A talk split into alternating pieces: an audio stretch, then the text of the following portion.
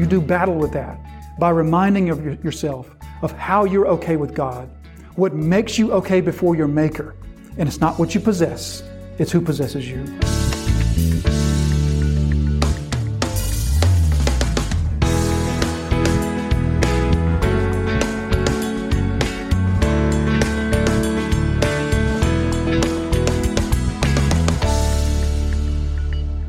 But now let's finish by talking about the Christian, the true believer, who has remnants of thorny soil in their heart.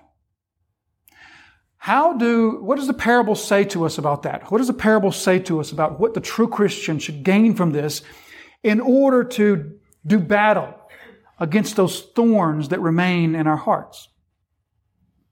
So, the parable is teaching us that, once again, all of us have remnants of thorny soil in our hearts. All of, all of us have aspects of our heart that are enticed by the deceitfulness of riches. Does anybody want to deny that? Does anybody want to, to deny that riches are not enticing? They're enticing to everyone. Possessions are enticing and they're deceptive.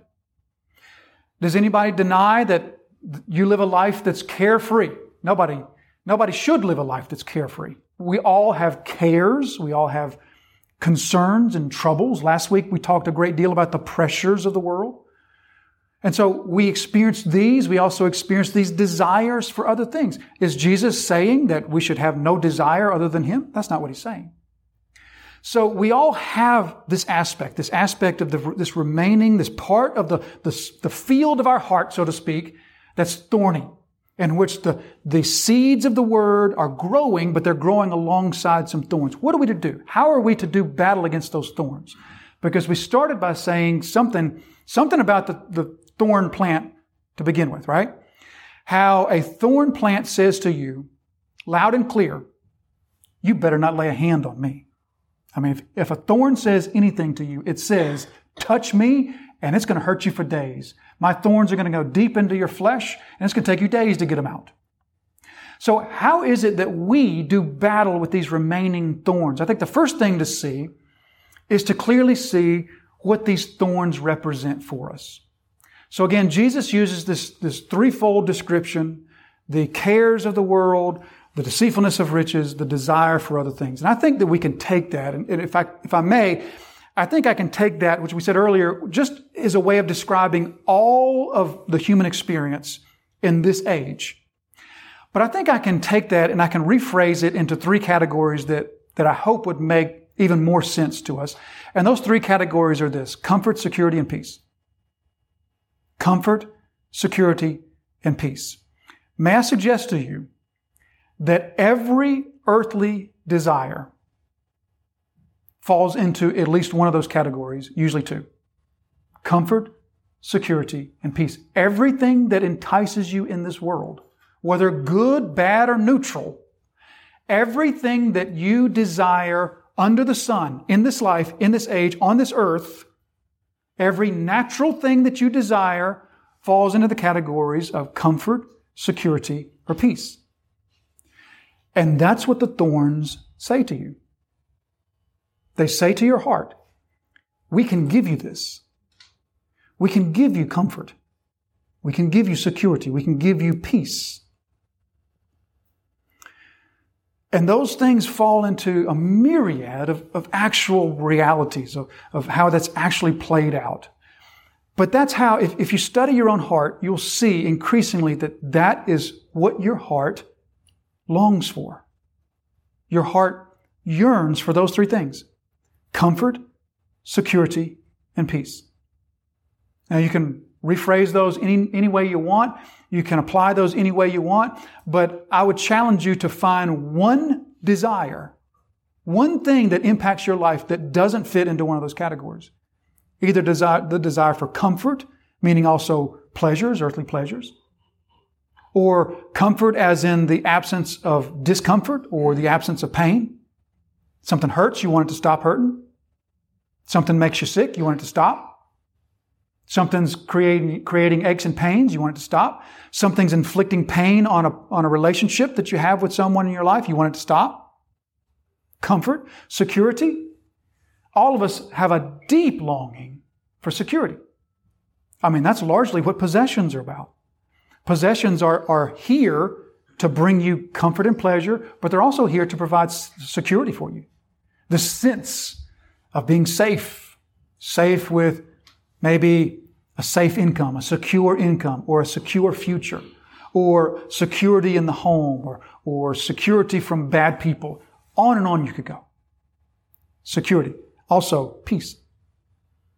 That's what the, the human heart longs for, probably more than the other two, is peace, a sense of peace.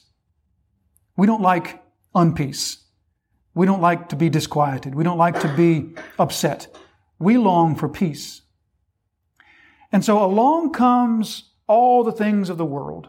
And in Jesus' parable, that would include basically everything in the created world can come along and offer to you one or more of those things. And they can say to your heart, I will give you this. And that's what the thorns are representing for the believer. These earthly things that say to us, I can give you this. Now, what's the Bible's solution to that? The Bible's solution is the doctrine of justification.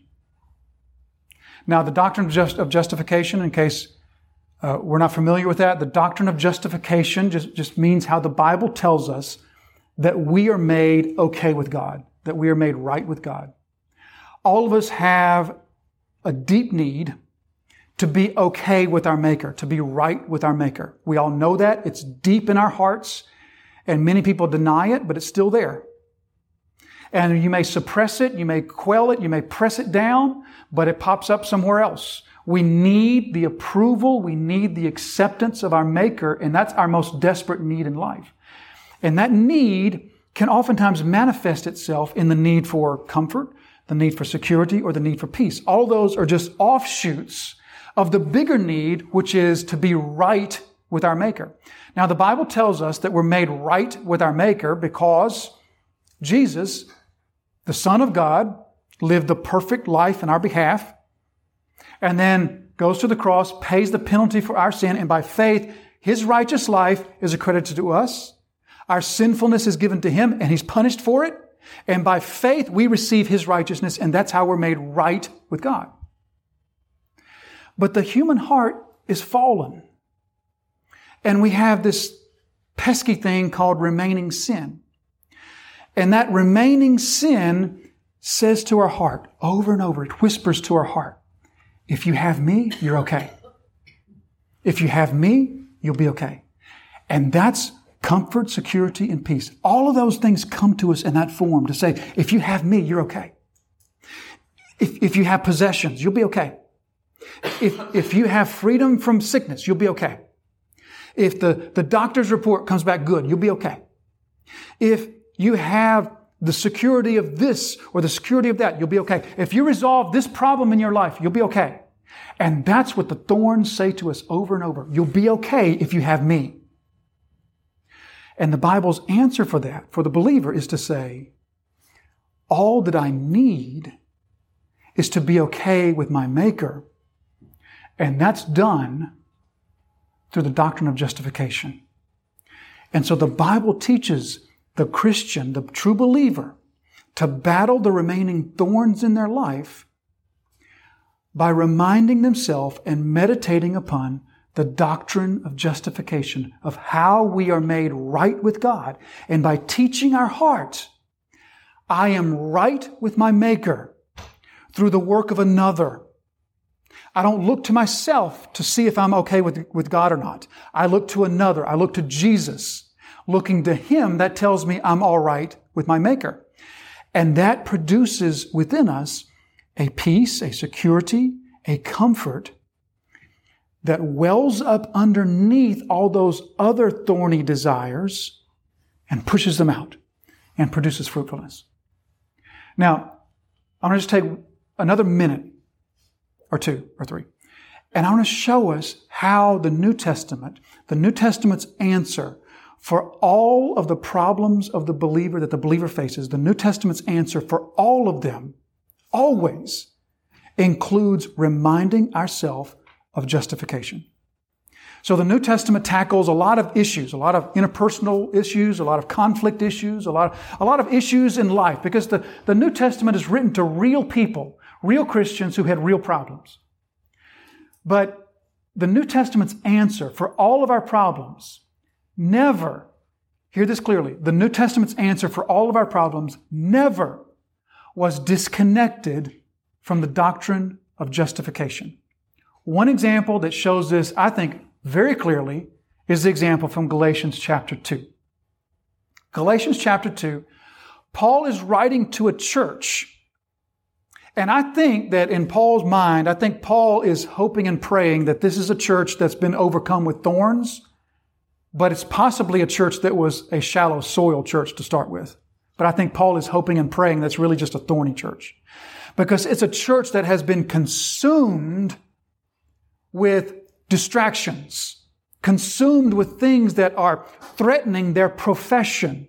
And so the whole letter is, a, is to this church that the church is saying, there's something else. If I can have that, I'm okay. There's, if I can have that, I'm okay. Does anybody know what the that is in Galatians? The that is that the church is saying, if I can have that, I'm okay. Anybody remember what it is? Circumcision. I mean, see, it can be anything. Anything that the world says to you, if you have me, you're okay. And so for the Galatians, or for the churches in Galatia, that thing was circumcision. If you can have me, you're okay. I know you got Jesus, but, but if you can have me too, you're okay.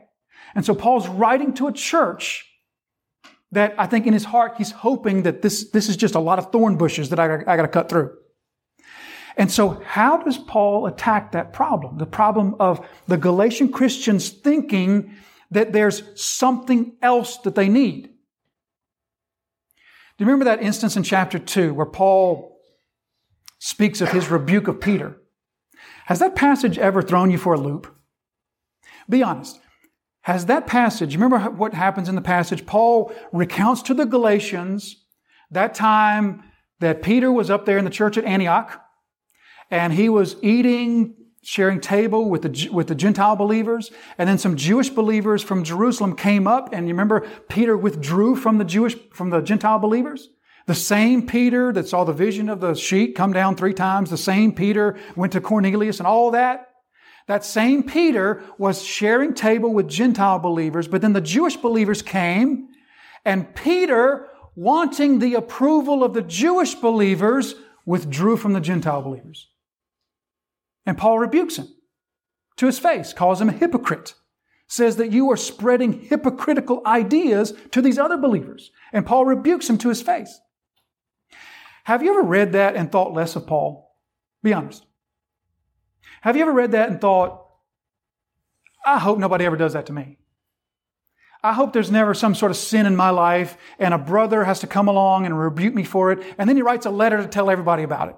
And that letter ends up in the Bible and millions of people have read it. You ever hope that never happens to you? And you ever ask, why, Paul, did you tell us that? Shouldn't that have been something between you and Peter? Well, the difference is Paul is writing scripture. And the Holy Spirit inspired Paul to include this account because this is the perfect illustration for how the doctrine of justification teaches our heart to rip up the thorns. Take a look with me. This is on the back page of your notes now. From verse 11, this describes the problem. We just went through that where Peter was eating with the Gentile believers, but then he withdrew from them. Now look at verse 15. We ourselves, or verse 14, I'm sorry.